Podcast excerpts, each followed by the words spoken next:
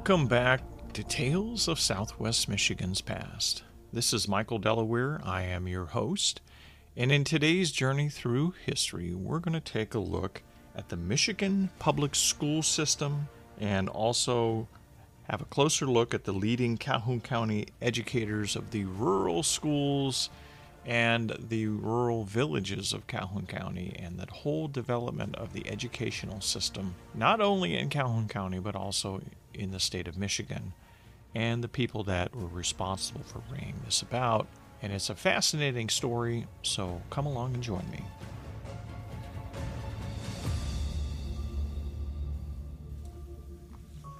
Now, in today's episode, I'm going to be referring to several articles in A History of Calhoun County, which was published in 1913. This is the edition written and compiled by Washington Gardner. Now, he wrote a lot of the material himself, but he also had a few other contributors which he cites at the various points throughout the book. So I'll be making note of those authors as we go along. I'm also going to be referring to some other online references, and I'll explain those as I go forward. So, in chapter 10 of this book, which he entitles General Educational History, he begins The real importance of men's lives is measured not as much by what they appear to accomplish in the day and generation in which they live, but by the influences they set in motion that affect for good or evil the generations that come after them. Measured by this standard, two of the most influential men in the history of Michigan, men whose influence will be a positive force for good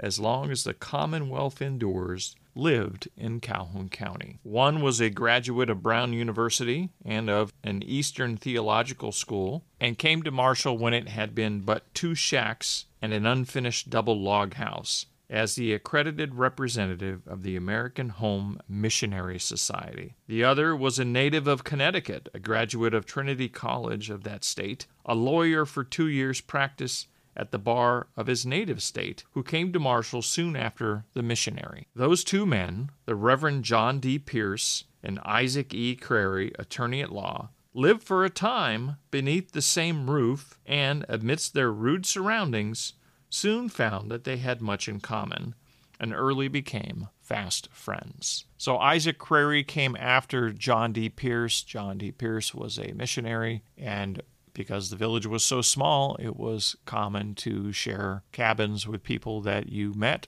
that moved into the area. And as he mentions, when John D. Pierce arrived, there was only about three structures in the entire village of Marshall to live in. So he goes on to say that both men were interested in education, which had been greatly neglected in the territory. About this time, there chanced to fall into hands of Mr. Pierce a translation of the report of the Prussian school system made by a cousin of the French minister of public instruction. Both Pierce and Crary read the report and mentally compared notes. Many an interesting discussion these two cultivated men had over the importance of education in the new prospective state following reading this document. Mr. Pierce would later on speak particularly of one long conference that he and Crary had on a one Sunday afternoon, seated on a log on the hill north of the courthouse. The tree beneath them which they sat still stands in the yard of the home of the late General Charles T. Gorham. Before their conference had adjourned, tentative outlines of a proposed public school system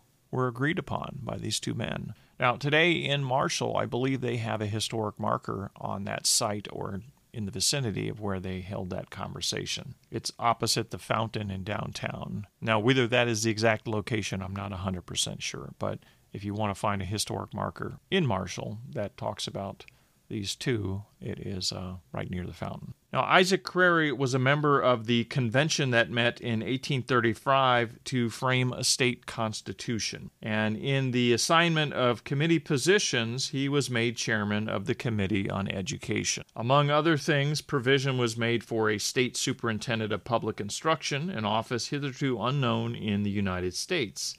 He was to be nominated by the governor and confirmed by both houses of the state legislature. The Constitution being adopted by people Stevens T. Mason was elected the first governor and Isaac Crary the first member of Congress from the new state of Michigan. On his way from Marshall to Washington to take his seat in Congress, Crary stopped in Detroit, the then seat of the state government, and had a long conference with Governor Mason on state matters. During the conference, Crary called the attention of the governor to the special qualifications of his friend, John Pierce, for the position of Superintendent of Public Instruction. So favorably impressed was the governor by Crary's representations that he sent for Pierce to come to Detroit, and after a somewhat protracted interview, he decided to nominate him to the state legislature for the office of Superintendent of Public Instruction, which he subsequently did, and the nominee was unanimously confirmed by both houses of the legislature. Now, here's where it gets interesting. There was an ordinance of 1787 written by the government of the United States, which provided that a section of land should be set apart in every township of each of the five states that were subsequently formed out of that territory, which was the Northwest Territory at that point, and the proceeds of the sale devoted for school purposes. So, in other states, the land had been at the disposal of the township authorities and in many cases had been dissipated and so fallen far short of what the framers of that celebrated ordinance had intended. So Crary had conceived of a different method of disposing of the funds arising from the sale of these lands. And so while Washington was awaiting the tardy action of Congress in admitting Michigan as a state before he could really take his seat, remember he was sent to Washington as the first elected state representative in 1835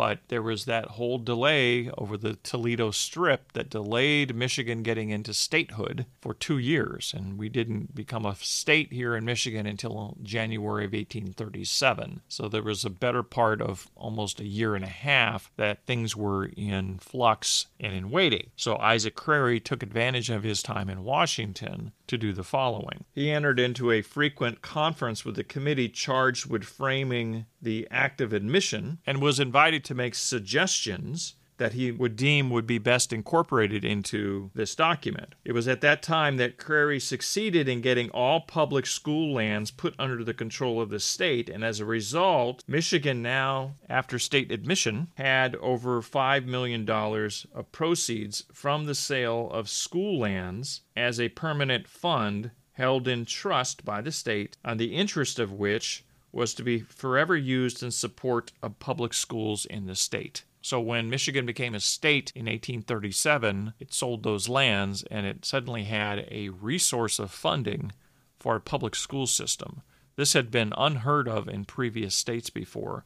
It was all due to the industry of Isaac Crary when he was in Washington. So Pierce became the first state school superintendent. Other leading educators that followed in that role Oliver C. Comstock, also from Marshall, served as the state superintendent of public instruction from 1843 to 1845. And he, in turn, was succeeded by Ira Mayhew of Albion. And then Francis W. Shearman, long one of Marshall's prominent citizens, was the last person to hold this important office under the Constitution of 1835. And this provided that the officer that held that position had to be appointed by the governor. This was changed when the Constitution of 1850 in the state of Michigan provided there should be elected people for this position. So Ira Mayhew was elected and served from 1855 to 1858. It was 42 years before another Calhoun County man was elected to this office.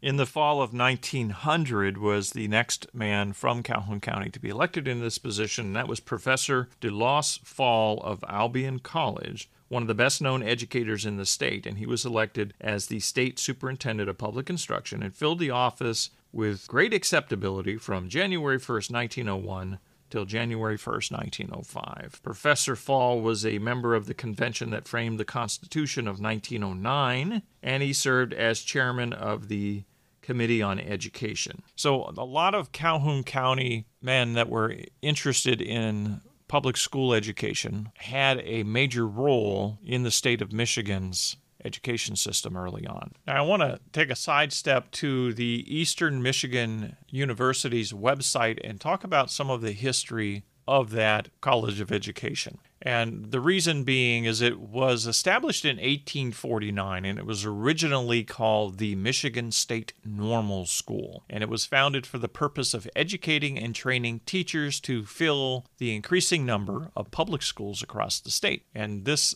school is over in Ypsilanti, Michigan. And the school offered courses on to the first year students and the classic course for high school teachers as well as English course for grammar school teachers when it opened in 1849. And then the normal school, by 1862, the normal school's building of physical culture in the first gymnasium of its kind in Michigan was constructed. And recognizing the value of physical education, the school also was the first college in the country to offer teachers training in physical education courses. So this was 1862. And then in 1890, the normal school offered its first degree, which was a Bachelor of Arts in Pedagogy. Pedagogy is a term to describe the method and practice of teaching, especially at an academic subject or theoretical concept. And the reason I mention all of that is because if you look at this pioneer era in the state of Michigan, many of the early teachers, in fact, all of the ones that I've found, were originally trained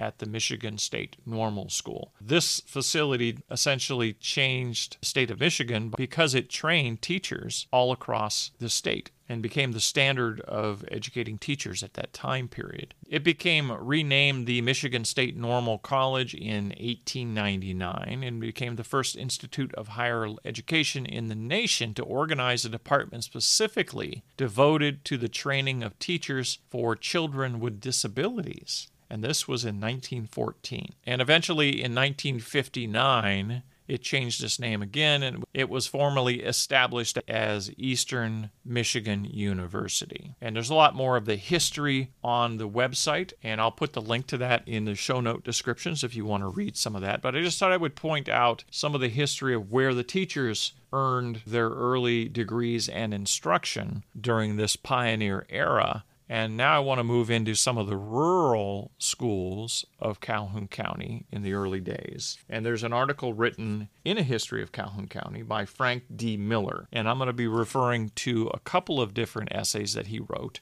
about the early pioneer schools in the county. And this first one is on the rural schools of Calhoun County. And he says the educational history of Calhoun County must necessarily be a history of progress. While Michigan was still a territorial possession, Calhoun County was the home of John D. Pierce, a man of intellect and a prophet who had the faith in the gift of prophecy. To him, he was entrusted the mandatory work and education of the first Constitutional Convention in 1835. So we've already covered some of the history history of John D. Pierce and the influence of Isaac Crary. The first schoolhouse in Calhoun County was built in May of 1832 on what is now Mansion Street in the city of Marshall.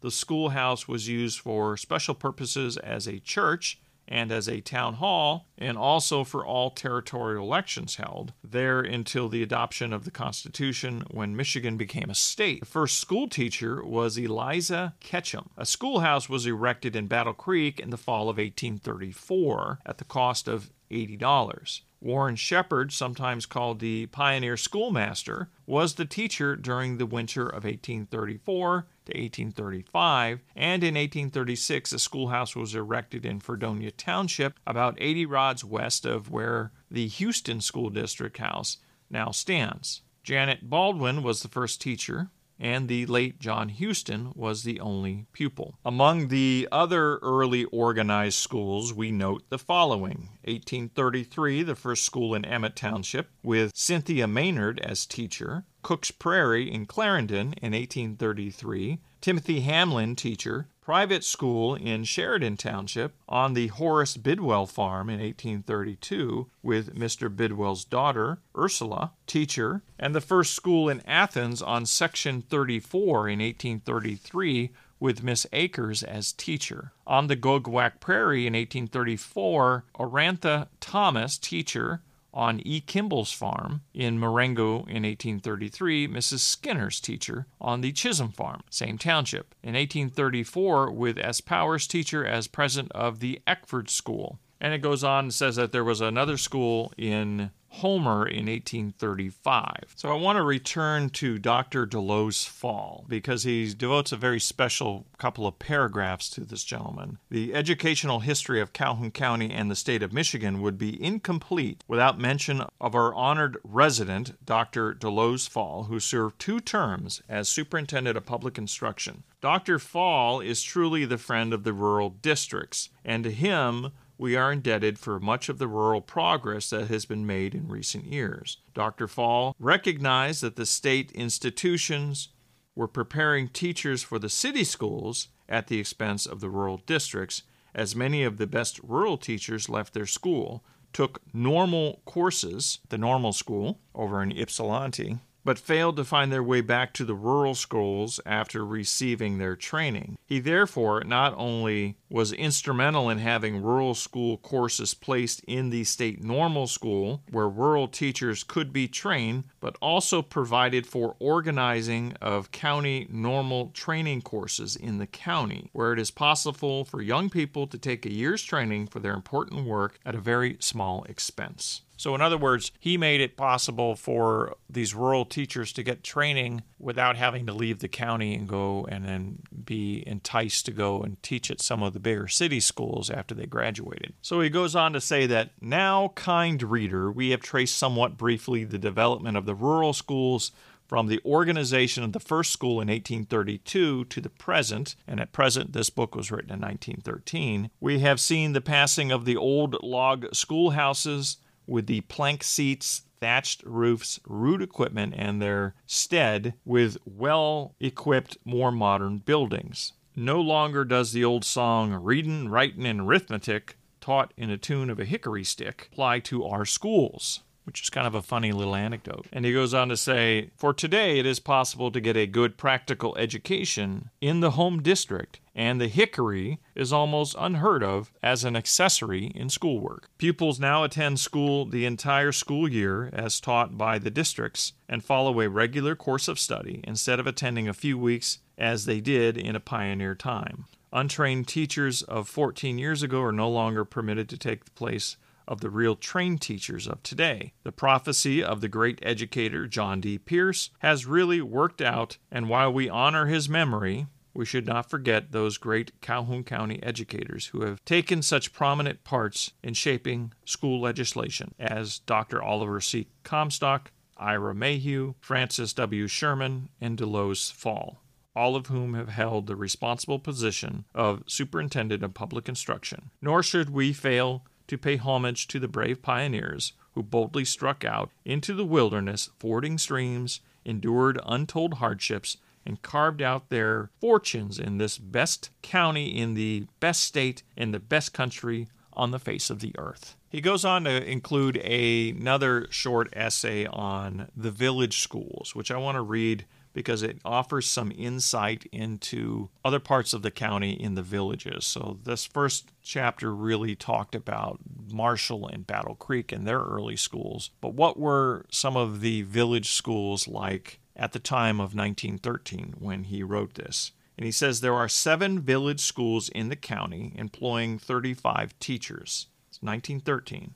Three of these schools have the regular 12 grades in their courses, and the remainder have 10. East Leroy has been set off into a separate district and will build a three room school building. Two rooms on the ground floor will be used for school purposes after January 1st, 1913, and one room on the second floor will be used for lecture room, assemblies, etc. The district has bonded for $3,000 for a new building, which is now in the course of construction. When completed, we will have eight village schools. And then he goes into which of the village schools were that original seven. Ceresco School property is valued at $2,000. The building is in a good state of repair and is well equipped. 263 volumes of well selected books are found on the shelves of the school library. Last year, the enrollment was 55, and two teachers drew $810 for nine months' work. There is a good, healthy school sentiment in the district. The Bedford Village School was organized in the home of John P. Ames on the 6th day of November, 1842. School has been maintained in the district every year since that date. There are 83 pupils on the census list, 27 of whom, with four non resident pupils, were enrolled in last year as a cost of instruction. Two teachers at $810. The school building for many years has been in service and naturally shows the wear.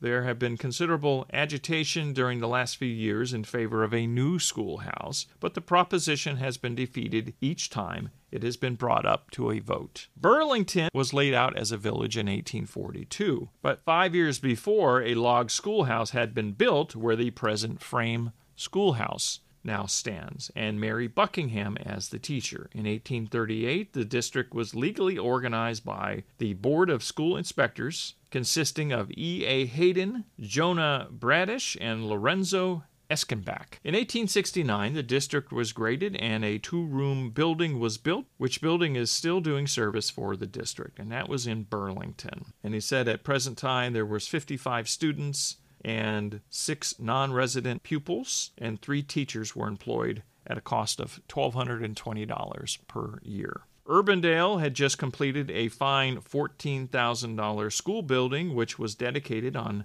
October 4, 1912. A fine banquet was served by the ladies of the district in the main room of the building to about 400 people. Twelve years ago, Urbandale had not been plotted, and one teacher taught 14 pupils in a little white schoolhouse. Since that time, a two room building was built in the district, which it had outgrown, and a small church was secured by the Board of Education and a third teacher employed. 132 pupils attended school in the district last year. So Urbandale was doing quite well. Tekonsha has always had an active interest in education. From the time Chloe Ann Mead, later Mrs. Harvey Kennedy of Clarendon, taught school in the old plank schoolhouse with a dozen pupils in 1837 to the present, with Superintendent P.I. Wise and six very efficient assistant teachers. A two story brick building was built in 1873 which has an annex erected in 1910. The school property is now valued at $30,000. It has a full high school course of four years, and it is considered one of the higher educational institutions in the state. In District Number 2, Athens, where the village now stands, was legally organized in 1837 by the school inspectors of the township at the home of Alfred Holcomb. Alfred Holcomb was given a contract to build a schoolhouse, which was to be eight square with a portico in the front and to contain two fireplaces in the middle of the house. The house was to be 22 feet in diameter with 8 foot posts to be completed on the 1st of October at a contract of $300. A fine new school building was erected in 1911, and it is conceded to be one of the best, if not the best, school building in the town the size of Athens in the state. The building is equipped with a good working library of 780 well selected volumes, physical and chemical laboratories, a gymnasium, and a fine athletic field adjoining the school property. In 1839, Miss Sarah Babcock taught the first school in the village of Homer with an enrollment of 50 pupils in an old building which had been fitted up for that purpose. In 1842, $300 was voted to build a new schoolhouse. This building was completed in 1843 and served the district 20 years before finding that the two schools could not be supported in a place of the size at the annual meeting in 1863. And it was voted to purchase the academy which has been organized as a select school in 1854 by the use of the district for the sum of $2,000. In 1864, a graded school was organized, which has since met the requirements of the thriving village, and in 1890, a fine modern brick building was erected. So, those were the seven schools in the villages Ceresco, Bedford, Burlington, Urbandale, Tekonsha, Athens, Homer, and that's it. So there's a lot of interesting uh, details in the history of the, of the educational system in Michigan as well as uh, Calhoun County, and a lot of the same type of development happened across the state based on the work that Isaac Crary was able to accomplish as the first state representative to Congress. While he was waiting for Michigan to become an official state. So you might want to say that we have a, uh, the foundation of an early educational system had a lot to do with the Toledo War delaying statehood, and Isaac Crary turned that into a benefit for the state, plus the wisdom of all of these other men from Calhoun County, such as John D. Pierce, Oliver C. Comstock, Ira Mayhew, Francis W. Shearman, and of course, Delos Fall from Albion. So that's going to conclude today's journey through history, looking back at the early foundation of the educational system in Michigan. I find it a fascinating early history to look back at because education at one time was so very important to those settling the country that they wanted to have that foundation of understanding of the basic skills that students needed to learn and education was very important to the early pioneers. And perhaps the direction of modern day education has strayed a little bit from that early foundation. But I'll let you be the judge of that when you look at the uh, educational system in present day. But that's going to conclude today's journey through history. If you enjoyed today's episode, please be sure to leave a rating or review on whatever app that you're listening on. And if you would like to reach out to me, you can find me at michaeldelaware.com. You can also message me at Michael Delaware Author and be sure to like and follow that page. I will be putting updates on there as I get closer to the book release. I have a new cover that I am going to be sharing on social media very soon. It is on my website. So if you go to michaeldelaware.com, if you want to see the cover of my book, there's a blog article on it.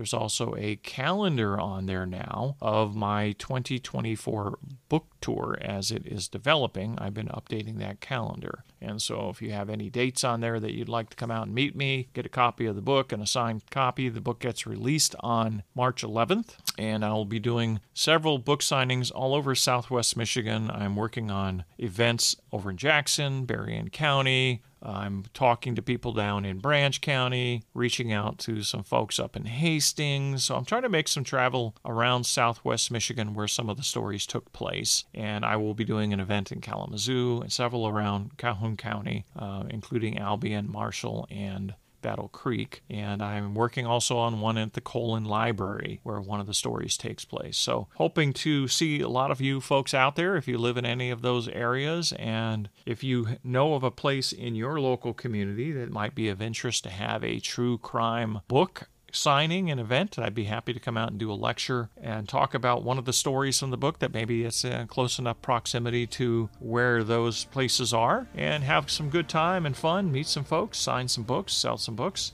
And every bit of it helps to support the work that I'm doing in history. And I'd certainly like to take the opportunity to meet a lot of you out there as well. And I have an event coming up at the Battle Creek Regional History Museum on December 16th. It is called Tales of Christmas Past. And it is going to be a lot of fun. I'll be performing in that with my good friend Dave Eddy, my great friend Bobby Mathis, Donna Rickman, and Brian and Jill McCombs, all of whom have been on my podcast at various times. And we are putting this on for the benefit of the museum. And the tickets are $10 each. There are two performances, one at 2 p.m. and one at 6 p.m.